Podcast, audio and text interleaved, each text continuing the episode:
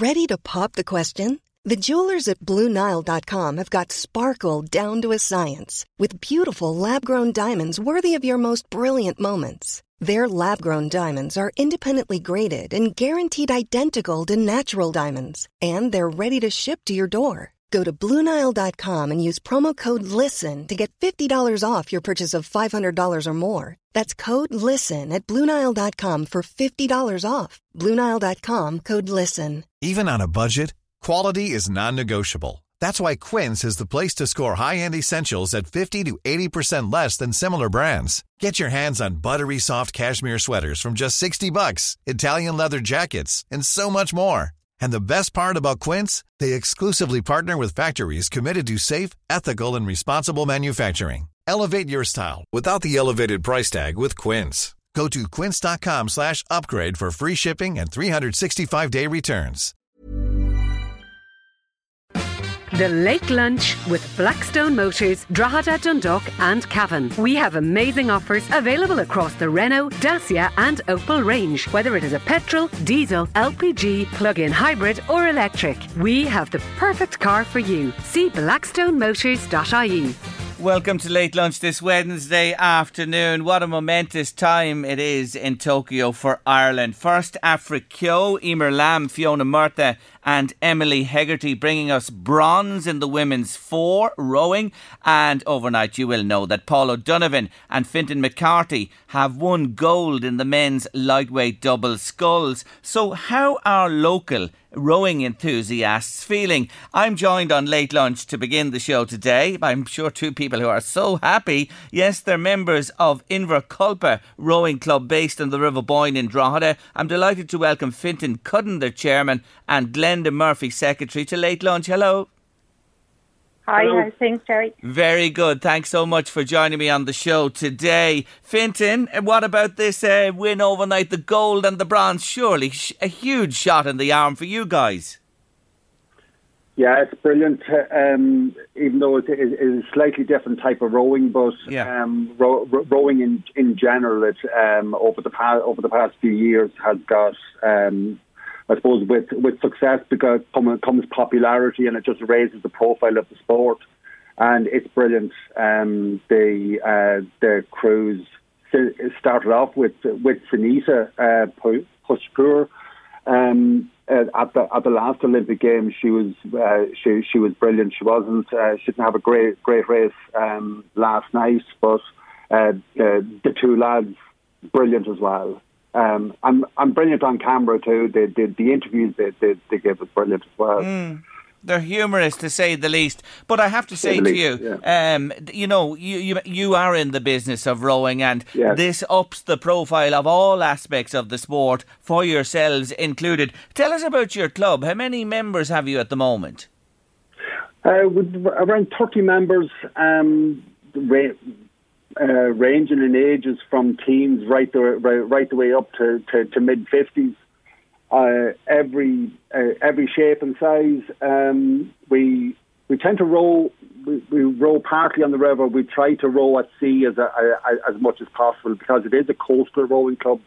The boat that, that that we row is is meant for offshore. It's meant for, for, for the sea a lot of our races and challenges would be at sea. So um, we tend to row at sea um, as as much as possible.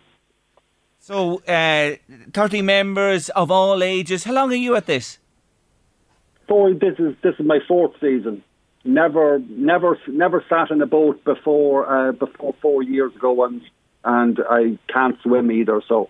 Um, you would think that that it wouldn't be a sport for, for me now, but um, definitely is. There you Like go. I'm, I'm six foot uh, six foot eight, uh, somewhere between eighteen and nineteen stone. So when when, when I went down there at first, I said, "This uh, they're never going to let me in a boat." I'd think it, you know, but uh, no, it's it's uh, for for as I said for every every shape and size, Jerry. Ah, that's good to hear. Glenda, let's have a chat with you. Glenda Murphy, secretary of the club. What's your story? How, how long are you at Inverculpa?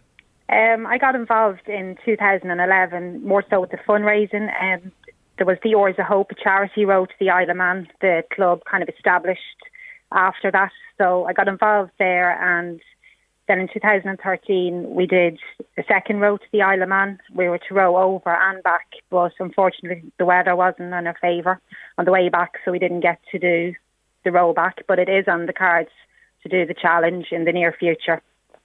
Good, and you're, you're obviously a, a mixed club, uh, gentlemen, ladies, boys, and girls. And do you row as mixed crews as well? Yeah, we would. Um, in competitions, we'd have all men's, all ladies, and mixed. Mm. And uh, I'm sure you were thrilled for the four girls. Oh yeah, brilliant! In yeah, the women's four, brilliant. Yeah, yeah, to, to win the medal. You know what I mean? And they're not together. I was just reading their their backstory. They only qualified late. You know what I mean? And they they've come in there and, and won a medal. It, it, it's just terrific news. Uh, a moment ago, Fintan mentioned there. You know, he, he's a big man, and he did never thought that he'd get in a, into a boat. What, what, what do you say to anybody listening today who might, you know, be turning their thoughts perhaps to uh, yeah. trying this from from a, from a lady's point of view? Yes, well, you can like try it out for recreational purposes, um, or if you're competitive, you know, want to enter competitions. You know, there's both options there. I mean, Mm. on, as Fintan said, we have the river and the sea. Like, if it was too bad to go out to sea, we still have the option of going on the river. Yeah. But um, it, it's definitely worth trying. Mm. And and rowing has a a long history going back on the River Boyne, Glenda. You know, it it, it it was a big thing many moons ago, and then it went defunct. You you guys have revived it. Yes, um, yeah, definitely coming out of the Oars Hope Charity Row. That's where the club formed. So there's been great interest in the club since. Mm. And what about uh, where you're based out of, Fintan? You're da- just to explain where you are and uh, where your headquarters is, and you've big plans, haven't you? Yeah, we have indeed. Yeah, we're at the, we're currently based. Um, we have two containers down at the Fishermen's uh, Rescue Service. Um, they would be just on the on, on the town side of Flow Gas. Um, there's a parcel of land alongside them behind the, if you know, the pumping station on the on the Marsh Road. Yes. There's a, there's a parcel of land uh, behind that. We so we are after only earlier on this year we've uh, we have a signed long-term lease for a portion of that land. So um, plans plans have been formalised at the moment to set up a permanent base in there. Um, we'll move our containers into there and maybe add a couple to them just to give us storage until such time as we build a clubhouse. So that's our plans going into going, going into to the future, and that'll and that'll allow us to expand, grow. It'll it'll allow us to to, to offer um, rowing to a wider to to, to, to a wider um, uh, community of people. You know, so that's those are those are our plans going forward. We have we have big plans, but we're, t- we're we're taking our time and making sure to, to, to do it properly, do do it right, Jerry. You know.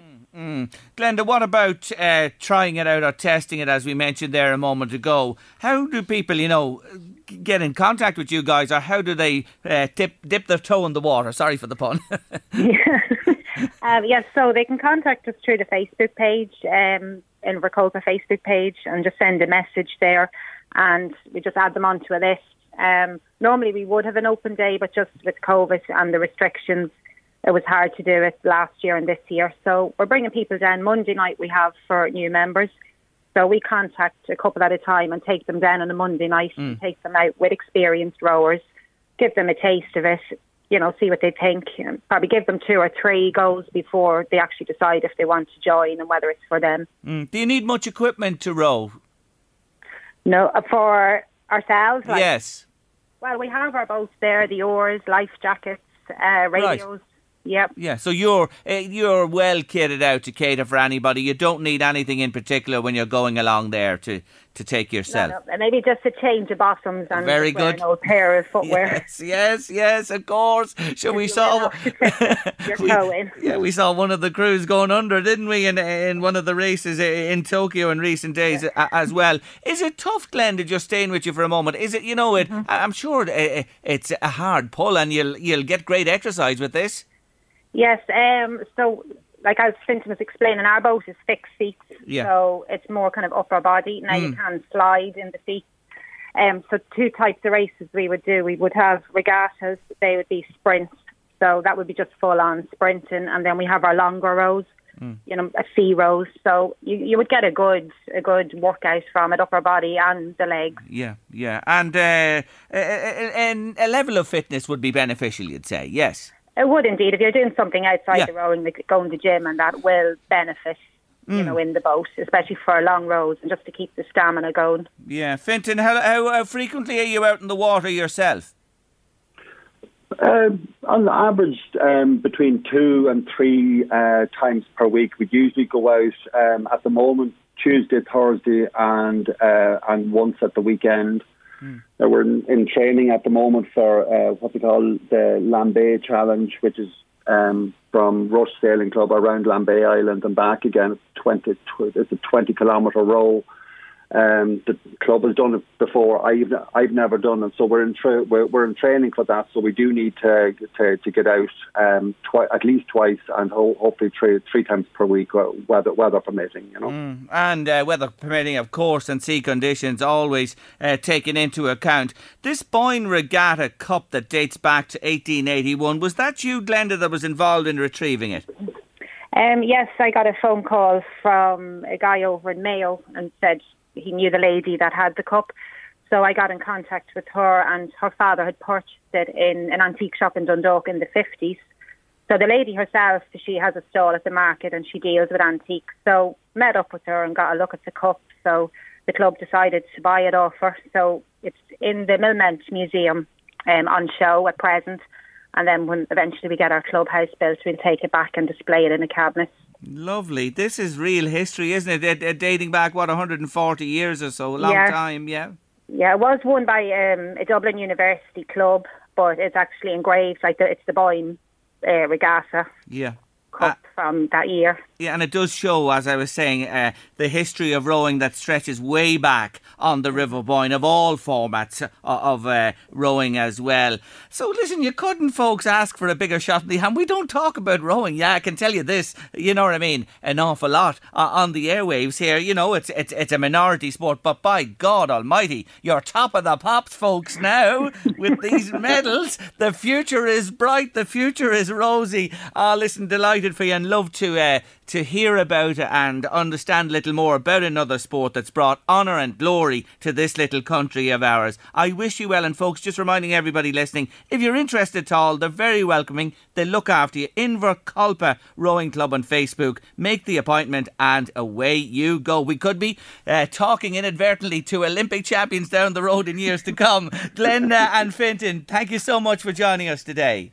Thank you, Derry. Take care. Thank of you very much, Derry. Not at all. Bye bye. That's Glenda Murphy, Secretary and Fintan Cutton, Chair of uh, Inver Culpa Rowing Club. And uh, congratulations again to our Irish medal winners and all our athletes at the Olympic Games. That's going to be a great show on Monday with Eamon Duffy. One hit wonders. God, you often think about that, don't you? That somebody has a massive hit and they have no follow up. Looking forward to that with Eamon on Monday afternoon here, the bank holiday on LMFM radio.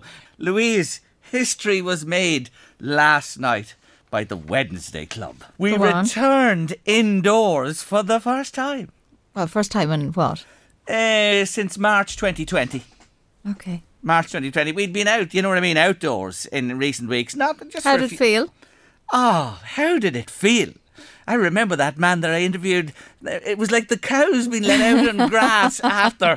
You were buck bucklepping around the bar, You know, you know, it was the other way Again. round. Cows let out on grass after winter. We're coming indoors after being out on grass for a while. Ah, be the Lord God. It was just lovely, I have to say. And I have to say, Brian in McDonald's on uh, the Cord Road had everything in order, checked us as per the regulations. And you know what? I, I was saying this. I have my cert on. We all had on our phones. And Brian had a little app on his, and he just scanned our, you know, the QR code on my phone, Yeah. and all my details came up on his, the proprietor. brilliant. He had all my details there. Everything, you know, mask if you're moving about, sanitising the hands, signing in, everything done immaculately, I have to say. Well done to McDonald's. Uh, really, really felt comfortable, you know what I mean? And safe and spaced ourselves. And there wasn't that many people. you know, middle of the week, not many about, you know, and uh, it was Did you grand. get your pub crisps? Uh, I heard somebody chomping, but you see, I left that till I got home right. uh, at midnight. Love the pub crisps. Oh, when I got home. You see, when I get home after, uh, you- you'd have the munchies on you. You know when you have the munchies? Mm. I enjoyed me crisp then, and old Sambo and that and a mug of tea. Do you not think pub crisps taste nicer? They probably do. It's in, in the pub. I know they're, they're just the same. Yeah. They just taste nicer or something. I do you don't know. remember those big bags of pub crisps? Massive ones, yeah. And there was PUB on the front of them. Do you remember Mm. yeah. those from years ago? They were made obviously by the Tayto or Perri Crisps or Mm. uh, King Crisp people. They're all made by the one nearly now or whatever. But I remember they were they were a red and brown coloured or yellowy coloured Yellowy, bag, I remember, they? I think. Yeah, that Yeah. that that colour pub crisps. Yeah, they, they're not made anymore. No, you'd never see them now. They're thing of the past. They have and even, do you remember there was a time there was a fad in pubs of the hot nuts, like hot peanuts? Yes. Don't get them at all anymore either. or uh, you know what? You know what's a favourite of mine, but you don't get them in Ireland. Pork scratchings. Are they like um, bacon bacon fries? Oh, no, completely different. is it? They're Oh. actually pork fat, deep fried, with salt and seasonings. Now they're heart busters. Oh, oh, God Almighty! You shouldn't be eating them. But if you start eating pork scratchings, oink oink, you won't stop. I can tell you that for sure. But you can't get them in Ireland. Pork scratchings. That's the Ever. thing about the big thing in the UK. Can't get them here. There's an opportunity for somebody there. Anyway, coming up on late lunch after two, we're heading to New York City to talk to Amid Jarvie. I've spoken to him before. It's a long time. We're going to catch up. Louise is on her way to Dealz as I speak. Thank you, Mick. Mick was in touch to say pork scratchings, Jerry. You can get them in Dealz. I don't know where Louise has gone. It's an autopilot in there at the moment. Are you gone yet? I'm ringing them. I'm ringing Dealz.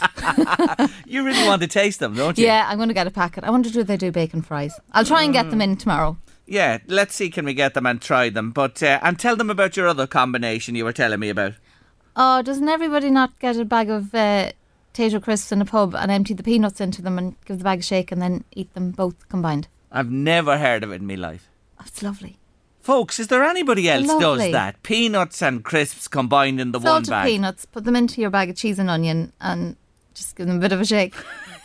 I'll tell you one thing, you'd be sculling pints after that with all the salt. You really would. Uh, Louise is. She's unique. I take it, our Louise. She is unique, our Louise. She is indeed. You ever She's see me in the pub? I'm in the corner. hiding the bag, mixed nuts and crisps as well. Anybody else do that thing with the nuts and the crisps mixed? 086 1800 658. WhatsApp or text it to the show. We'd love to hear from you. 086 1800 658. And we'll pick up your messages in a wee while. Anyway, you never had pork scratchings? Never? no, never. So I'm looking forward tomorrow, to tasting them. tomorrow, tomorrow we'll do the taste test on late lunch. Now we move on, and I'm delighted to say hello to my next guest. It's been quite a while, I have to say, since we spoke, and he came into my mind thinking about the situation. Remember back in New York, the awful. Uh, container trucks of bodies being kept in cold storage back when the pandemic was at its height, and I, he was one of the people over there I thought about back then, and he's been on my mind for a while. And he's a Jarvey in New York City. He's from Kilberry, just outside Navan in County Meath, and he's on the line to late lunch today. Colin McKeever, hello. Hello there. How are you? Great to talk to you again. It really is, Colin. Uh, thank you for uh, joining us on the show this afternoon. Will you just remind me and my listeners, what year did you go out there and what took you to New York? Um, I came over to the States in uh, 1987. Um, I uh, had a sports scholarship. I played basketball for Ireland. I got a basketball scholarship to come to uh, school over here in the States, and uh, that was it. Uh, never, never left. From 87. There you go. You put down the roots and uh, the rest is history. What You know, the, the sport took you there initially. How did life lead you to where you are today and what you do today? Well, um, so uh, with the horse-drawn carriages, uh, coming from a farming background, you know, I uh, horses were always a huge part of my life, and uh, um, I got into that business uh, very early on, and uh, you know, I was doing that for a number of years, and uh, then I got into the real estate business. I'm a real estate broker now, and um, yeah, so it, it was actually a customer customers I had taken for years. You know, I noticed they were all looking for real estate, and I said I might as well have my own real estate license, which I did. You know, must have been 15 or 20 years ago now, Jerry, and. Uh, um, then uh, my wife and I set up a relocation company. One of one customer I'd taken for a trip, he was a CEO, and I ended up getting him sorted with his accommodation and all the, you know, the contents of his home and interior designer and all that good stuff. And he ended ended up giving me the relocation for the uh, for the the company, and uh, you know, moved on to some other companies on the on the uh, the heel of that. You know. Yeah. So that's what you do. Do you actually? Uh, uh, seek out places for people, uh, or, or are they there already? Yeah. Yeah, I do. I work with companies, and I, I you know, I relocate their principals and partners uh, to New York. Um, the uh, you know primarily they're interested in going to areas when they have children coming over. You know they want to know where the, the, the schools are. Usually mm. the British baccalaureate schools they're looking for. Um, you know the interesting thing with real estate, we're not actually allowed to direct people uh, to the schools. It's considered steerage. So that's what you know what uh, uh, gave us the idea to set up the relocation company. You know I can't being a realtor, I can't speak about. Uh, you know, schools, but my, my, my darling wife can. Uh, okay. She's, she's with me, and uh, she she uh, does all that good stuff. So okay. we get them sorted. So uh, it's an interesting business that you've developed, and it's growing for you, and you're doing very well with it as well. And the Jarvey thing, uh, I take it. Do you, do you ever drive now? And now, I, I, given that the pandemic and all that's affected things and that, do you ever hop in still and take people around? I, I, not as much. I, I, I still have the horses, uh, Jerry. Um, I'm actually going to Pennsylvania on Monday next to, to uh, buy a horse. One of my good friends over the years, an Amish farmer. I'm going down to uh, meet him on Monday, and uh, I do. I still have the horses. I have drivers in there, as you can imagine from the uh, pandemic. Um, uh, our business was almost the first one to be considered non-essential, mm. uh, understandably, with everything that had gone on. So March 30, 20th, I believe, 2020, um, we uh, stopped and we sent all the horses away at, you know, massive expense. The horses were out on farms upstate New York, out in Pennsylvania. Um, we didn't bring the horses back um, until September, and you can imagine, uh, you know, how slow business is. Even today, um, yeah. you know, like our cash cow is Broadway. Once the Broadway shows are up and running, uh, we're good. That's the cash cow for New York City. When it's not running, everything crawls to a halt. Mm. And the, the issue with the Broadway theatres, um, the buildings themselves, the, the theatres are so antiquated. Um, you know, they're very, very small, poor ventilation. You know, like when the actors and actresses go off stage to, you know, change outfits, some of the changing rooms, they're so small, they actually need assistance. So social distancing is not possible for these folks. And, uh, you know, there's good news in the forecast where I think September we're finally going to have, uh, you know, folks back in the, in the, uh, in Broad, on Broadway, which is which is good news. Um, but uh, you know, it's going to be a slow, a slow, a slow run for sure. Yeah, I'm familiar with them. I've been over there a number of occasions. We love to go when uh, when we go. Theatre, of course, is something we want to do. I've been in them. I know what you're talking about, and and it is a real difficulty. But great to hear that there's good news on the horizon. It will kick through uh, all of society and the business end of things there as well. So you have a few horses. There's there's a bit of business, is there, around Central Park at the minute? There is indeed, Jed. Like it, it's um, it's slowly slowly picking up. You know, just just like Ireland, mm. what has happened, it's uh, rather than vacations, it's staycations where people are staying home, and uh, you know, like on a, on a on a huge scale in the United States, when they, you know, for for several months the entire country was staying home, people get cabin fever, and uh, you know what happens, you know, on the ripple effect on the ponds, the hotels and the airlines create uh, incentives to get folks travelling, and mm. that has happened for sure in New York. So we do have, you know, lots of lots of people in town availing of the uh, excellent prices that you'd never you, we, we have never seen before. You know, you could stay yeah. at a Plaza Hotel for a couple of hundred bucks a night. With you know, ordinarily you'd be looking at about eight hundred bucks a night. You yes. know, so it's, yes. it's there's there's massive massive deals out there right now. I just saw before I came on air, uh, UK have you know lifted restrictions, and in hours, in, in literally hours, the bookings the other way from the states into the UK have yep. just rocketed through the roof. Now we're waiting to you know we can't go your way from UK or Ireland at the moment. Yeah, it's it's just uh, you know there's been such an amount of cabin fever, and there's been you know where the you know people's disposable income has uh, you know they've had no real outlet for that. So like we're seeing it on every front over here. Real estate, the business that I'm in right now, um, you know, it's it's it's there's a frenzy right now where folks have just uh, been squirreling away for the last couple of years, and uh, you know, the, their deposits and down payments on homes, uh, they can they can really uh, go for go for a better property than they uh, would have had a few years. A few years back. Mm, yeah, same here with the amount that's in savings at, at the moment. Uh, uh, when you think back to when you went over there, 87, and the, the price of real estate back then, uh, wise in hindsight, would that be fair to say, Colin?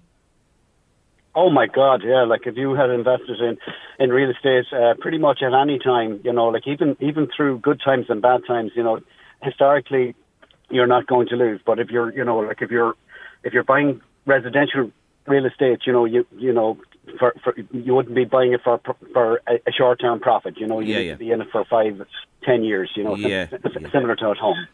Uh, now, you've two lovely uh, daughters, one in New York, one in Galway, and she's been here through COVID. That's right. Yeah, my my middle my middle girl Moya. Sorry, you have three, have you? Three of them? If- We have three kids, um, two girls and a boy. Sorry, yeah, yeah. Um, my, my my my eldest is up in Boston. Um, my uh, middle girl is in uh, NUIG. She's doing occupational therapy there. And uh, my my little lad, who's not so little anymore, uh, just realised the other day he's just after passing me out. He's six foot two. He's fourteen. so he, he's calling me little man now, which is not great. Uh, but um, uh, he's starting high school um, next uh, in September, and uh, so uh, yeah, and uh, so we're we're over and back. I'll be over at the end of August, uh, getting Moya settled back into college. Uh, she spent a year there uh, remote. She had a couple of classes, you know, like where she was uh, in class. You know, like there's a, not not a, not a big number doing the occupational therapy there. So she did spend the year there, but it, like everybody else, it was a you know an upsetting year for sure. Mm, oh, look there. They've been in college virtually, and their people haven't seen their uh, uh, colleagues at all yet. And uh, look, the, the news is better here as well, and uh, there's good news on the horizon, I think, with greater opening up of everything across society. Um, you, I, I know you have a place here that you can bolt back to. What about Kilberry? Have you connections there still? I do indeed. Um, my mum, uh, my my mum Anne, Anne McKeever, uh, my brother Declan McKeever, my other brother Mc- Kieran McKeever. They're farmers just outside of uh, uh, near Simonstown in in Antylstown, which would be like halfway to Kilberry.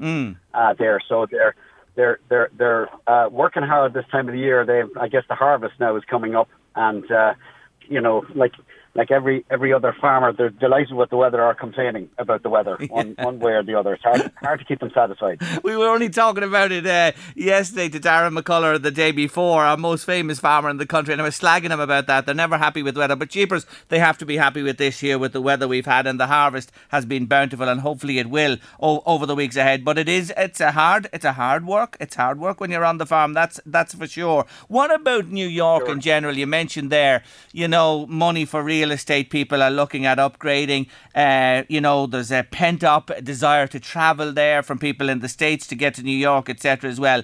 What's it been? You know, you, you were there, the end of the Trump presidency, Biden coming in now. What What's it like on the ground, that transition, or how is the new regime compared to the previous? Well, the um, uh, we've gone through a tumultuous time really here in New York over the last number of years. Um, Bill, Bill De Blasio has been the mayor, and uh, he has he has really done done no good at all for New York City. Anytime you have a mayor um, who uh, doesn't uh, get along with the police force, it's a real problem. Um, the the police won't work for a mayor like that, and, and uh, you know as a result, they become a more of a reactive force than a proactive force. It's very important to have a proactive police force. Um, we're excited uh, with um, our new new chap who's, who who uh, will be coming in, Mr. Adams, um, and uh, we he uh, is a, was a police officer.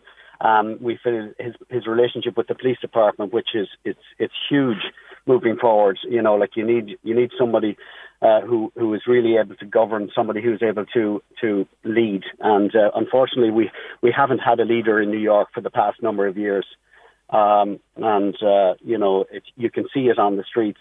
Um, you know, there've been several different factors that have have led to uh, you know just it, it has reverted back in New York to what it would have been like in the early 80s. And you know, unfortunately, with COVID, um, you know, like a lot of the homeless shelters, you know, like through social distancing, they had to uh, uh, have those folks evacuate from there. Um, you know, with uh, hotels being vacant, they've used a lot of hotels in town. and uh, you know we're just coming out of the ripple effect of that. But definitely, uh, the streets uh, of New York looked a lot more like they did, uh, you know, about six months ago, like they did back in the late seventies, early eighties. Um, you know, it's going to take some time, uh, you know, and some leadership really to bring to to to to, to bring uh, things back to the norm. Yeah. Um, you know, you have a police department, and uh, you know, cops today in New York are really fearful of you know getting into any any altercations mm. with everything that's been going on politically. They're just you know concerned yes. for their jobs. Anytime they come into a situation, it's a real worry for them, mm. and uh, you know it's a tough, tough job right now. Yeah. So what you're saying to me really is it's the governor of New York dictates rather than whoever is president of the country. I hear what you're saying to me there, and uh, not impressed with De Blasio. But uh, I, I was reading, and I have been reading about that that it's more dangerous on the streets now, and it's shocking to hear because it was a no-go area back in the times you were talking about, and people were fearful on the streets. I always felt safe and assured any time I was there. Subsequently, so we you need to get back to that situation. Oh yeah, we need we need to get back to that situation and get back to that situation fast. And you know, like there was only one mayor that came in and you know righted the ship in in, in a short period, and that was Mayor Giuliani when he came in after after Dinkins. Uh, you know, he did a, a hell of a job really quick with the help of Bill Bratton, who was the police commissioner back then. So, you know, we're very hopeful that Adams, um, you know, has that same, you know, leadership skills and, uh, you know, fearless leadership leadership skills because, uh, you know, if anybody comes into the job now tentative, it's going to be, you know, a long, long time down the road before we, we have a, a New York that resembles uh, the New York prior to uh, mm. the uh, pandemic. Interesting, interesting indeed. Well, look at uh, you're going good with the real estate. Continued success to yourself and, and your wife and all of your family there. And uh, I hope to get back there someday uh, myself to, to to visit it once more. It's a fantastic, fantastic city, and I wish you all the very best. And thank you for talking to us again today, Colin. It's lovely to catch up. Thank you so much. Great, great to talk to you again, Jerry. Take care of yourself. Bye bye. Bye bye. That's Colin McKeever there from Kilberry. Interesting, isn't it, about New York? It was a shocking place. It was in the late 70s into the 80s. And Giuliani, well, he lost the plot in my book with Trump, but he did clean up that city. And you hear you hear there for yourself firsthand, uh, real worry on the ground. So hopefully the new governor coming in will do as Colin says there. Great links between New York City, of course, and Ireland and the northeast here as well. I know we have many people listen to us as they wake in in the mornings over there online. And don't forget, you can always listen to LMFM online. Get that app, download it onto your phone, and you can take us with you no matter where you go in the world. Vindicated. so you're strange, not me. Thanks, everybody who she eats peanuts and crisps vindicated. together. I can't believe at the amount of people that uh, I thought maybe there'd be another oddball or two out there. No, I don't mean that. I don't mean that at all. But anyway, uh, look at this. This is amazing to see this. Well, let's let's just run through some of them. Yes, crisps and peanuts, Jerry, absolutely lovely together. Says a listener, you got to taste it to live.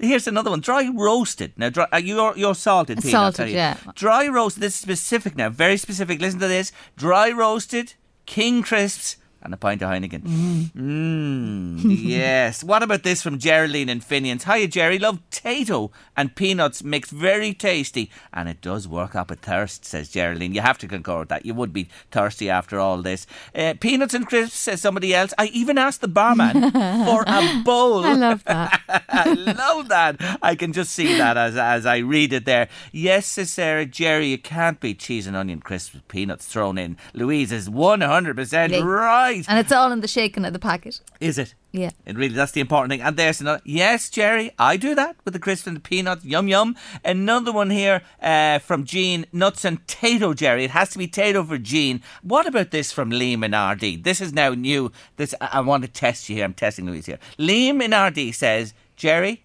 nuts, crisps, and broken chocolate. That would be lovely. Do you think? Yeah, yeah, yeah. Liam, you could I, be I can't understand here. why there isn't a flavoured, like a nuts crisp and chocolate button mm, flavoured crisp. Well, I'm uh, okay. I'm setting you another task. You have to try that now. You have to Okay. do the nuts, the crisps, and the broken chocolate, like Liam says a pint of there, Heineken. and see what what, com- what comes of it. My oh my, the folk are strange, aren't they? Strange indeed. But look at whatever tickles your fancy. But you know, uh, just the combination. It has to be a winner anyway, hasn't it? Oh, yeah, it just has. You know, you have all the flavours mixed in there for sure. Anyway, we've Just got the- missing tomato ketchup. Oh no, don't ruin it now, please. And I love tomato ketchup, but not on crisps or, or, or peanuts or that.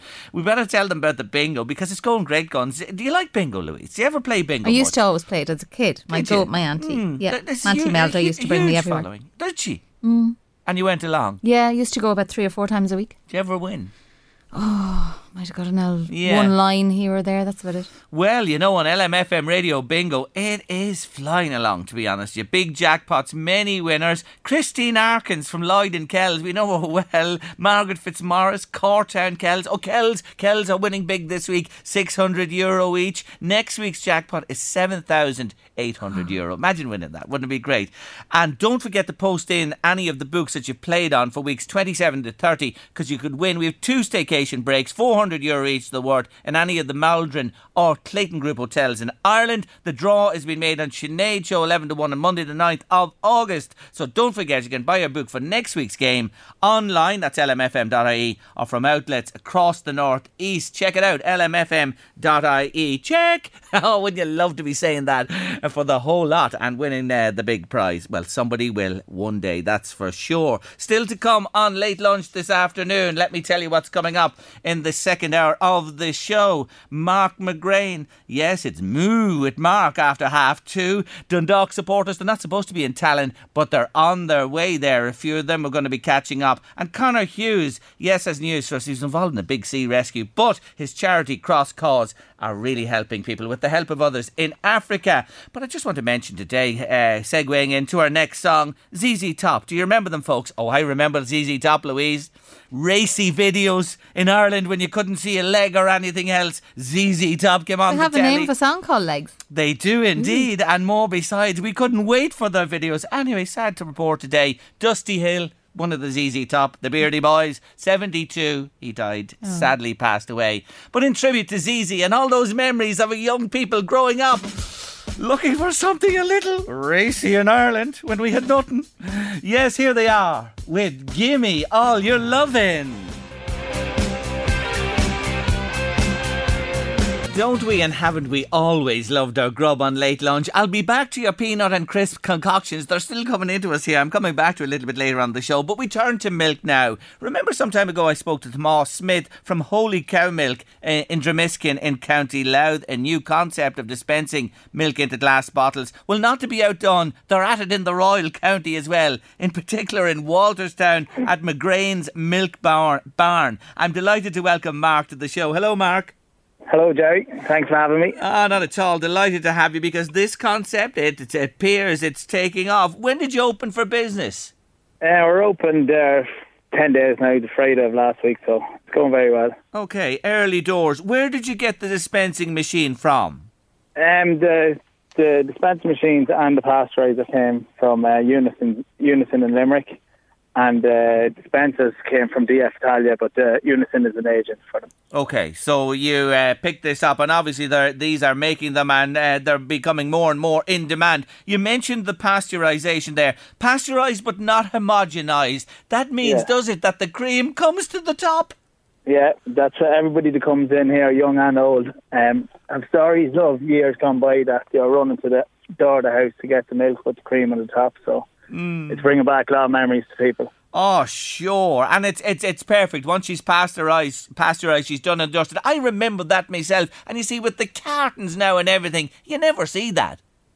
No, well, see, homogenized it breaks down the breaks down the fat, so you wouldn't see it in the cartons as much. uh, yeah. But this is this is non-homogenized, so Yeah, so that process in itself eliminates it. You have it. It's back, cream on top of the milk, uh, folks. How many uh, cows are you milking there? There's over 400 there at the minute. Four hundred cows. And Dad Michael, it all began with him. He's still there, running round, stuck in the middle of it. He's still the main man here, yeah. So. Ah, the main man. We wish him well. It takes a lot of work to milk 400, I'm sure. Once or twice a day. Twice a day. We usually start at half five in the morning, then again three o'clock in the evening. So we try to be done at six. So you still have a good evening after that. So And it is, folks, 365 days a year. It never stops. And at least your brother's with you and your dad's there. So you can uh, organise to get a bit of time off then. ah yeah, usually um work twelve days and then you get two days off. So Yeah. not too bad. But if you ever want to go anywhere, there's someone to cover, so it's not too bad. Yeah, that that is good. So what happens? You, you arrive, you, you buy a bottle. Is that it first? Yeah, so the first day you arrive, um, there's two types of bottles. There's a litre bottle and there's a 500 ml bottle. So um, mostly, if you're getting milk, you'll get the litre bottle, and then if you're getting milkshakes, generally they go for the 500 ml if they're small children. But uh, teenagers or young young adults, they'll go for the big milk with a milkshake in it. So it's first off course is a bit there. You have to buy the milk. You have to buy the bottle at 350 uh, for the big one, and the small one at two fifty. Then on, it's one euro for the small milk and one fifty for the one litre milk, same as your local shop. Yeah, so you're very competitive. I see that on price wise. And uh, that's a little thing you mentioned there, very important. You have the flavoured syrup, so you can make it the shake of your desire. Yeah, is, they're going down very well now, so we're running short of them nearly already. So we'll have to order a few more. So the strawberry, there's chocolate, there's vanilla, and banana. And over the weekend we might intro- introduce a few more as well. Oh, you can't beat the banana. That's my preference there, to be honest with you. And uh, seven days a week, again, like the milking operation. This is open all of the time. Yeah, well, at the minute we're opening eight eight Monday to Friday, and probably at the minute seven or nine to seven on a Saturday, and maybe ten to six on a Sunday. Okay, okay. And where exactly are you? Pinpoint where you are for listeners. Walterstown's a big place. Uh, we're just up the road from Walterstown Church on the Skryne Road, Right. so it's um, probably you're probably three miles off Garlow Cross, and then probably two mile off Balrath. Mm. So Ah, you've pinpointed well there. Uh, uh, Google Maps couldn't do it any better, I have to say. So i- i- it's going good. You're very happy with it, and you see this as a way forward. This is an aspect of your business because, of course, you still supply uh, the the dairies, don't you? Yeah. Oh yeah, this is only a small part of Yes. the, the everything still goes to the dairies there, so Mm, it's mm. great. But um, no, it's been very busy. There's people coming from everywhere, twenty mile away. There's some customers coming. They're getting six, seven bottles every second day, and then there's people coming there on bikes. There's a lot of kids cycling from Mm. Kentstown and Skryne and Walterstown, and I just want to thank all the people from Walterstown came last week after the Cúl Camps in Walterstown. So we are very busy. Good stuff. And uh, while you're with me, with the recent scorcher of a spell, how are you faring out for feed? There's not much grass growth. Yeah, no, there's not much grass. We're feeding cows uh, heavy enough, but look, with that bit of rain that came the last two days, it'll help the situation. Mm, mm. Yeah, not surprised that you have to uh, supplement even at this time of the year. Well, there you go. And Friesians, yes? Yeah, all Holstein Friesian, yeah. Ah, yeah, the, the- the best milk uh, producers of the lot. Well, there you are, folks. We have one in Louth, Tomas uh, Smith, Holy Cow, Dromiskin, and Walterstown in County Meath. So you're well covered for your cream on the top milk. Thank you for joining me. I know you're a busy man. Wish you well. Thanks very much, Jerry. Thank you. Take care of yourself. Bye bye. That's Mark McGrain there from McGrain's Milk Barn. Now, Louise, what about a flavoured milkshake with your concoction in your crisp bag? I was just thinking, would you you'd, you'd be drinking that milk with the cream on top with I- your bag of Yes, crisps? Yes, I love Yeah. cold milk with a bag of cheese and onion crisps. I Mm. just adore it. But with the cream on top, all Louise. Used to be the race in our house for the, you know, when the bottles were outside. You know, when you got milk in the glass bottle. Yeah. And you'd have, you know, the top would be pale yellow and white below it, the cream on the top. There'd be a race in the mornings to get down, whip the bottle, put that over your cornflakes, and then my mother would come down and say, You're supposed to shake that cream through the bottle before you open it. Oh, Would it I be will- like skim milk then? would yeah, it? Yeah, it would. I will next time, ma'am. I will next time. I'll do that next time. Sure, there would never be a next time. You'd be always go. Or if you went down, or a bird picked the foil. On, uh, the birds used to pick the foil on the top of the bottles. Right. The birds got clever. They'd know the cream was at the top and they'd come down and pick and they'd take the cream out. Jesus, if it was today with the gulls, there wouldn't be a bottle left, never mind cream on the top, to be honest with you. Do people remember those times? I remember that well. But we used to get our milk from Packy Phillips, the local farmer, loose milk as we called it. You know what I mean? The the real nothing done to it, just the milk as the cows were milk. We, we drank Steam that. coming off the top of it. Steam coming off the top of it and the basins and everything else in it as well. Did you ever milk a cow? Uh, I did, and I milked goats. I Did you? I did. I milked goats especially. He had goats running with the cows, and he used to put a, bit- some of the goat's milk through the cow's milk to give it a bit of body. Yeah, I remember those times. I did milk a cow once or twice in my life. I'd be a bit nervous doing it, but there were hand milk cows in those days. And then the machines came in. Look at the machines they have today, and the goats were always hand milked as well. I've done that. I've been there, uh, wore the t-shirt for sure. Yeah, and you'd always have to be careful in the cow parlour when they'd be in to be milked because. The, they have to poo. You know, we were talking about fish. You the other had day. that girl on a couple of weeks, Yeah, months yeah, ago. Do you you remember do the girl? And I said- Leaving girl, yeah. And I said to her, if a cow coughed when they were having a poo, boom, what came out the back end, well, you could be a bit splattered. You know what I mean? You had to be careful for that. But anyway, look, sure, that's only its part of nature and what they have to do, like the rest of us. Anyway, uh, memories, memories of milk and milking of yesteryear on late lunch. More of those combinations. Do you see them there? Somebody saying you have to crunch the crisps. Smash them up in the bag with oh, the yeah, peanuts. Is that yeah. what you do? Oh, you have to make them. as- I didn't realise that is small. Here's another one. I often eat marmalade and cheese sandwiches, Jerry. Blackcurrant and cheese and wholemeal bread. Wholemeal bread. It's lovely. I know of a person who eats sausage and marmalade sandwiches. I don't like marmalade. Love it, No, can't stand. but you can't beat the gooseberry. Ah, the gooseberry jam, my woman. Oh my God, am I enjoying nice? that? Oh, is it nice? It's just superb. I'm enjoying it still. I really am. Anyway, short break and late lunch. Back to your uh, food concoctions a little later, but after the break, uh, we'll be heading to Tallinn in Estonia. Jerry Hanlon's in Greenore are also doing the milk in bottles. Delighted to mention them and thank you for letting us know. Now, this evening, Dundalk are in Europa Conference League action. It's 2 2 after the first leg against Levadia Tallinn, and uh, the match takes place in Tallinn. I was there when the Drogs were there playing in Europe as well. It's a beautiful city. Anyway, no Dundalk fans well, not in your life, because as Adrian Taff arrived at the airport, he bumped into three Dundalk supporters. Adrian. All right, Jerry. Well, I'm here in Tallinn. I expected this to be a total solo trip as regards seeing anyone from the northeast region at all. I thought I was the only one travelling out here, save for the actual team and the travelling group with the team. But I've come across three Dundalk fans who are out here, and this is a big surprise to me. I didn't even see them on the flight. I've just landed in Tallinn, and uh, I've come across three lads, and they're wearing Dundalk gear. And uh, it's great to have a bit of company that I half recognise. Hello, uh, my name is Eamon O'Farrell. I'm from Green Acres in Dundalk. Gary Halpenny, I'm from Louth Village. Anthony Todd from Belfry, Dundalk. Right, so lads, you're not supposed to be here, are you? No, but uh, well, we- we're allowed to travel, so I just thought we'd come and see how it goes with this uh, trip and see can we get uh, tickets for the game. What's the chances, Gary, of getting tickets? Not 100% sure, Adrian, but like as, as we spoke about coming over ourselves, like um, they're saying they're going on the pub, uh, general public sale tomorrow, so we might we might snip on some of there. This is proper commitment to the team, isn't it? Coming out to a you know a foreign country to watch a game that officially you don't have access to.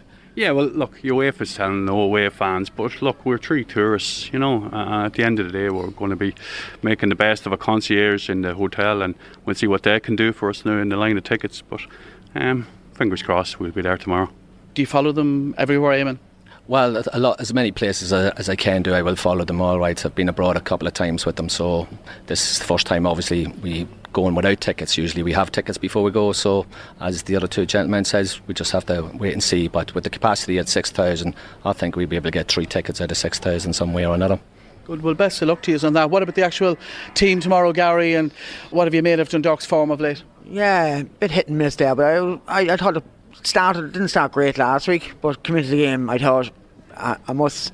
I wouldn't be an absolute fan of Zebo Mills myself, Adrian. I thought now didn't do us justice last week, but I thought when Soccer come on, he steadied the ship a wee bit down the middle, so I'd like to see him starting.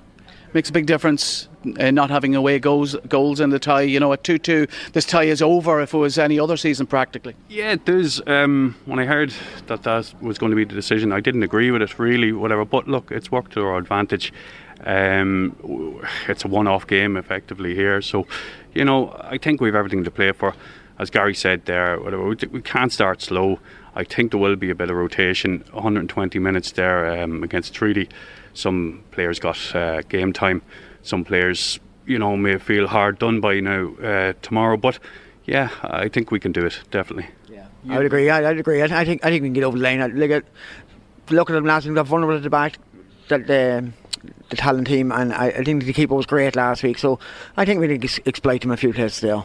Pat Hoban has travelled travelled with the group today as well. That's fairly important as well, especially in light of the fact that poor David McMillan had to slog for 120 minutes or whatever it was at the weekend. Yeah, it'd be good to have fresh legs on if he if he's selected ahead of David, but. Uh, he's putting in um, some performances and scoring the goals in Europe. So if he's up front, either one of them, I don't mind which one of them because we've two good strikers, and then we can change if we need to be.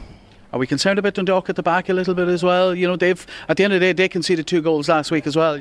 Yeah, they did. Um, at the end of the day, you know, we, we have been suspect all, all year, and, and this is something that we have to work on. You know, um, I am, I am. I think there will be goals, whatever. But as Gary says, we will get over the line. We, we definitely will.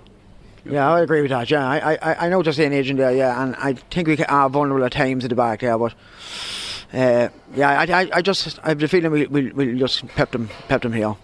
Any of you guys in Tallinn the last time that Dundalk no, played I, I, unfortunately I couldn't make it but what commitment say, but it, it, Anthony there was there the last time, so no, I, I didn't make it. Now I believe it's a nice spot, so I'm looking forward to it. Yeah, we're still here in the airport terminal, but you were there, Anthony, last yeah. time. It's a lovely city. Yeah, it's a beautiful city, absolutely beautiful. Uh, real sort of medieval sort of vibe to it. Um, I thought the locals were very hospitable. Um, and you know, if you go looking, you know, you'll get your cheap pint, whatever. So we, will we'll keep an eye out there, whatever. But yeah, good city. The weather at the moment seems to be holding up, or whatever. But I think the forecast, whatever, for the next couple of days isn't great. But look, we'll have a good look around and see what we can find. Well, Jerry, these three lads are way off to look for tickets for the match tomorrow. If not, I'm going to have three co-commentators alongside me. All right, lads, you up for that? Yeah, absolutely. Yes, we'll do that. That's no problem. Thanks very much for that. Yes, that's not a promise, lads. All right. Thanks very much. I, I, wish these boys the best in getting their tickets. I'm fairly confident that you'll probably manage to find your way into the game, and we're looking forward to bringing the game to you live, of course, on LMFM. I hope they're not as co- I hope they're as confident of not appearing as mugshots on Interpol's platform after the game. Anyway, we wish them well. Eamon O'Farrell, Gary Halpenny, Halpenny, and Anthony Todd, three Dundalk fans in Tallinn. It is an absolute beautiful city. And just reminding you uh, that the game's uh, on LMFM here. Yes, it's on the radio and online from half past five this evening, 5.30 with Adrian Taff. You can follow the action 2-2 after the first leg and all to play for. We wish them well. Now, back to your food concoctions. Liam says, My mam used the cream on top of the milk, Louise, for making bread and cakes, and the neighbours shared the cream as well. Lovely to hear that. And I do remember, he says, the birds pecking the foil mm. on top of the bottles. That was a thing. It really was, Louise. I, I think I remember the foil, and at Christmas they put Santa Clauses on the foil. Yeah, Am I right? They, yeah, dark blue with Santa Clauses. Yeah, they could. There was a blue and a red foil, so yeah. there was. They used to rotate them. Maybe there was other colours. John, like John, I think you like this, Louise. Crisps, peanuts, and grated cheese, Louise. oh, I'd say My kind of man. oh, John, I'd say that's a hell of a combination. Ah, Jerry, I must be alone in that I couldn't drink a glass of milk. Now, you're not fond of milk, are you either? Drinking? Well, I wouldn't be like you with the with the packet of crisps. I drink. I I used to love milk. But I, I mm. wouldn't have a glass. It wouldn't be my preference. A glass of cold milk. You can't beat it. But there's the listener says, no. And yet uh, they go on to say, my family still get milk delivered in those beautiful glass bottles. Aren't they mm. lucky to get that? I wonder where that delivery is coming from or who is actually doing that. Jokes time, joke. I never tell a joke really on late lunch, but I'm going to tell a joke now. And it's related to the milk. Yvonne, I, will probably get shot for this, but I'm going to do it anyway. You know me, Louise. Press, Don't press that button, press it. I'm a kid. That's my job. Anyway. Uh, hi, Jerry, says Yvonne. I'm listening to you talking uh, to the milkman about the pasteurised milk, and it reminds me of a joke my uncle used to tell. Cleopatra's servant was filling her bath with milk. Oh, she did bathe in the milk, Cleopatra. She certainly did. And the servant asked, Miss Cleopatra, would you like it pasteurised? And Cleopatra replied, I don't mind once it's past me arse. I'll get my coat.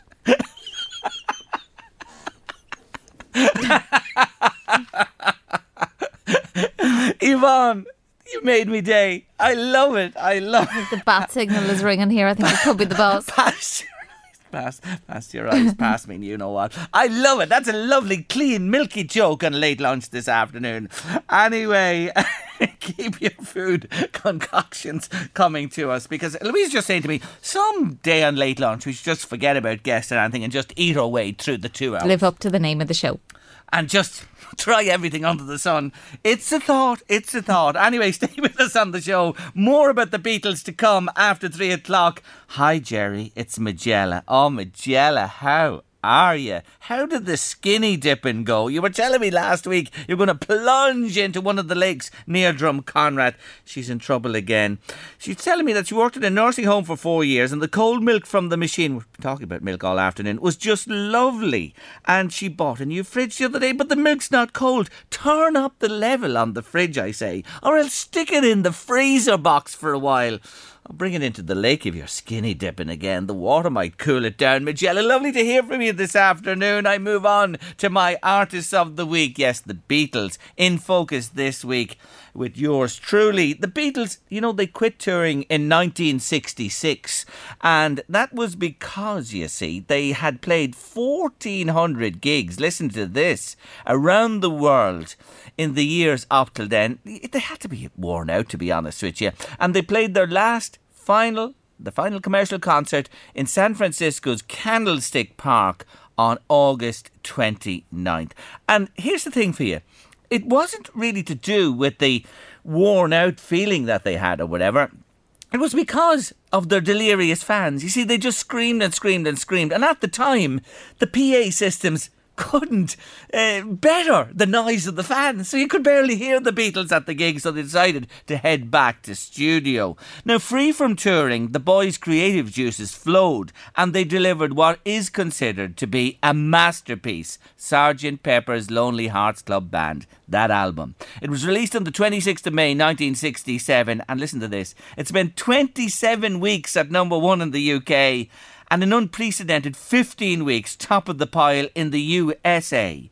It's one of the biggest selling albums ever, shifting in excess of 34 million copies worldwide. In the wake of the album, the Beatles were described as lifestyle revolutionaries. They were that indeed. But the sudden death of their manager, Brian Epstein, on in August 67 was a real blow to the band. They were lost for a time and they were uncertain of their future, but they got their act together. They endured making two more movies Magical Mystery Tour and Yellow Submarine. Well, those movies, they didn't exactly set the world alight. They then went to India for three months in 1968, meditating. And it marked one of the band's most creative periods, yielding the double LP, The White Album. It too was acclaimed around the globe. But as the 60s drew to a close, so would the Beatles, which I'll tell you more about tomorrow. But for today, it just has to be this one from Sergeant Pepper.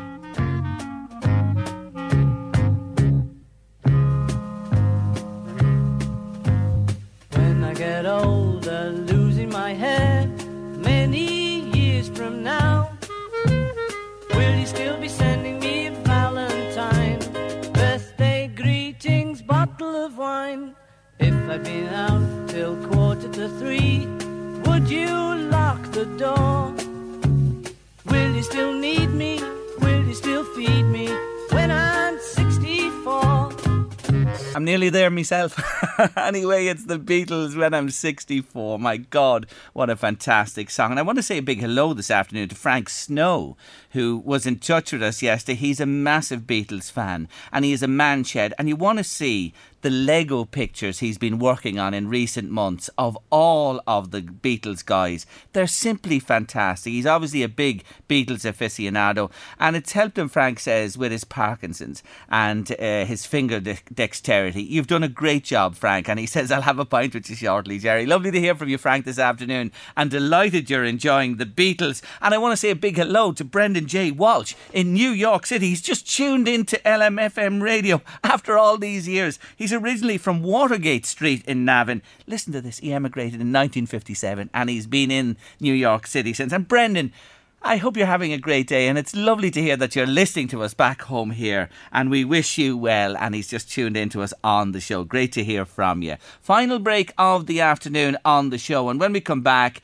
Connor Hughes, he's well known, the music shop in Blackrock just outside Dundalk in County Louth, his charity Cross Cause, and he's a lifesaver as well. Stay with us. It's all about Strictly now this winter for sure. The X Factor breaking news has been axed. The X Factor is gone, not surprised. It had its day and it was limping to a conclusion. Anyway, no more X Factor news just breaking. Now, let's have a chat with a good friend of ours. He's been with me on the show a number of times over the years. He's the man behind Cross Cause Charity, Music Man, and many more strings to his bow. Connor Hughes, hello again.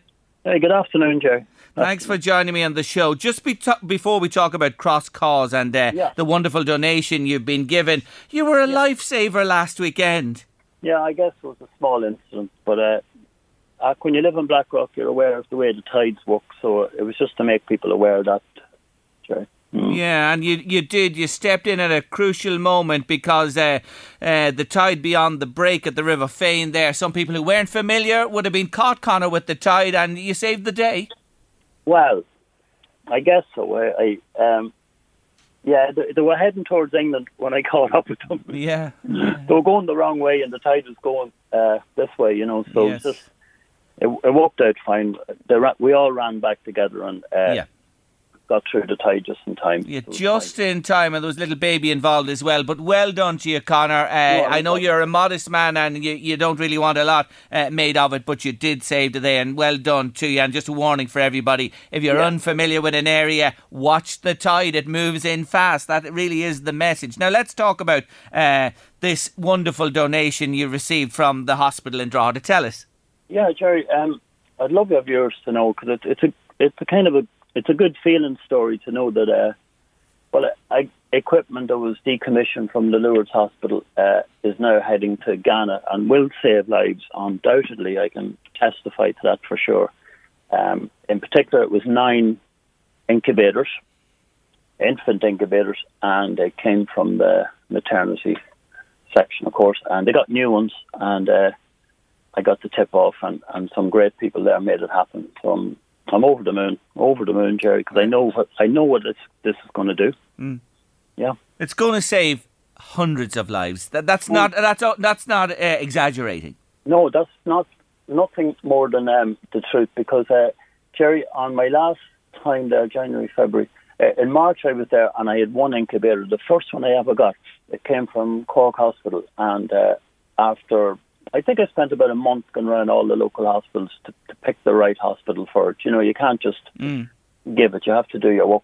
And uh, I we, I chose the one, and uh, a few days later I went back, and there, sure enough, there was a, a youngster in it, and um, ah, look, it's that's now I've got nine of them, so I'll I'll be uh, I'll do my work well the far side and make Yes. sure yeah. You'll be like Santa Claus arriving with nine for sure, Connor. Uh, but you know what? I, you know what I love about this? Uh, in those words you said a moment ago, there, Yeah. you it it was made happen by people. There are too many people at times that don't make things happen. You know what I'm getting at? Jerry, you, you just put your finger on it because uh, someone said, no, we're not. These are not going to be thrown out or wasted. Someone said, let's find, track down somebody who can make use of them. And in a way, that's what matters with everything. Someone saying, enough, or we're going to do something about it. And that happened. Um, a lady called another modest person, uh, if I could even dare to put myself in the same area, but uh, Maura, um, she got me got onto this, and two guys who I'm going to mention in uh, Drogheda Hospital because they completely deserve. There was a Brian Sharp, he's the engineer in there. He checked them over and told me how, how wonderful the machines are and how the, they have a huge lifespan remaining.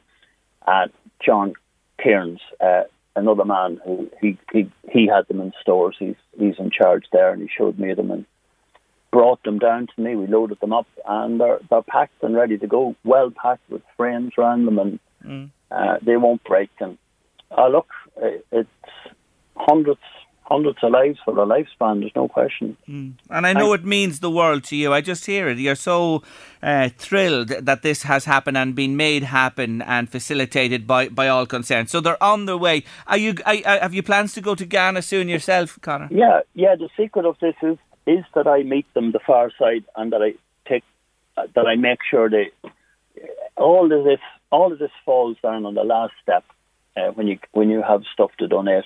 This, and that last step is making sure they go to the right place. You you, you can't leave a gap anywhere or you're a goner. It's as simple as that. Yeah, yeah. There's a lot logistically involved to actually have them uh, delivered into the hospitals concerned and, and, up and running. I know that, but no better man to be yeah. there to, to, to make it happen. Connor, look, I have to leave it there today. I'm delighted to acknowledge those people and Our Lady of Lourdes Hospital. Nine yeah. incubators heading to Ghana. It's a great, great gesture, and I wish you well with Cross Cause and all you do, Connor. Thanks awfully, Jerry. All the best. Not at all. Take care of yourself. That's Connor Hughes there. Most modest man. He really is. He was a hero last weekend. I want to say that again. He won't say it himself, but he was in saving those people. But look at the work he's doing, and well done to everybody who made that happen there with those incubators. Anyway, that's our lot on late lunch for this Thursday afternoon. Tomorrow, we're in New York today. We're going to Sydney tomorrow, yes, to touch base with David McCabe from Talent Centre because, you know, nobody's been able to come home from Australia for a long time now because of the COVID. We're going to find out what it's like there on the ground. We have our book club with Margaret Madden. Wonderful recommendations. Wine going into the bank holiday weekend with Rick Cronje. Leon Blanche will run his rule over the weekend sport. And Louise will be tasting pork scratchings on late lunch tomorrow. She's away to get a packet in Dealz. Anyway, and more besides. You too. Yes, we need you with us tomorrow afternoon. Eddie Caffrey's on his way with the drive. See you Friday for the final show of the week, 1.30. Have a nice evening.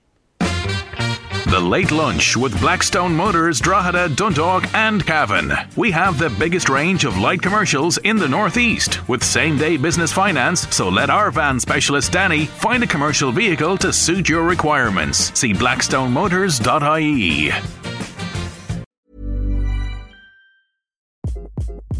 Hi, this is Craig Robinson from Ways to Win, and support for this podcast comes from Invesco QQQ the official ETF of the NCAA. Invesco QQQ is proud to sponsor this episode and even prouder to provide access to innovation for the last 25 years. Basketball has had innovations over the years too. We're seeing the game played in new ways every day. Learn more at Invesco.com slash QQQ. Let's rethink possibility. Invesco Distributors, Inc. When you're ready to pop the question, the last thing you want to do is second guess the ring. At Bluenile.com, you can design a one of a kind ring with the ease and convenience of shopping online. Choose your diamond and setting. When you find the one, you'll get it delivered right to your door. Go to Bluenile.com and use promo code LISTEN to get $50 off your purchase of $500 or more. That's code LISTEN at Bluenile.com for $50 off your purchase. Bluenile.com code LISTEN. Even when we're on a budget, we still deserve nice things. Quince is a place to scoop up stunning high end goods for 50 to 80% less than similar brands. They have buttery soft cashmere sweaters starting at $50, luxurious Italian leather bags, and so much more. Plus, Quince only works with factories that use safe, ethical, and responsible manufacturing. Get the high-end goods you'll love without the high price tag with Quince. Go to quince.com/style for free shipping and 365-day returns.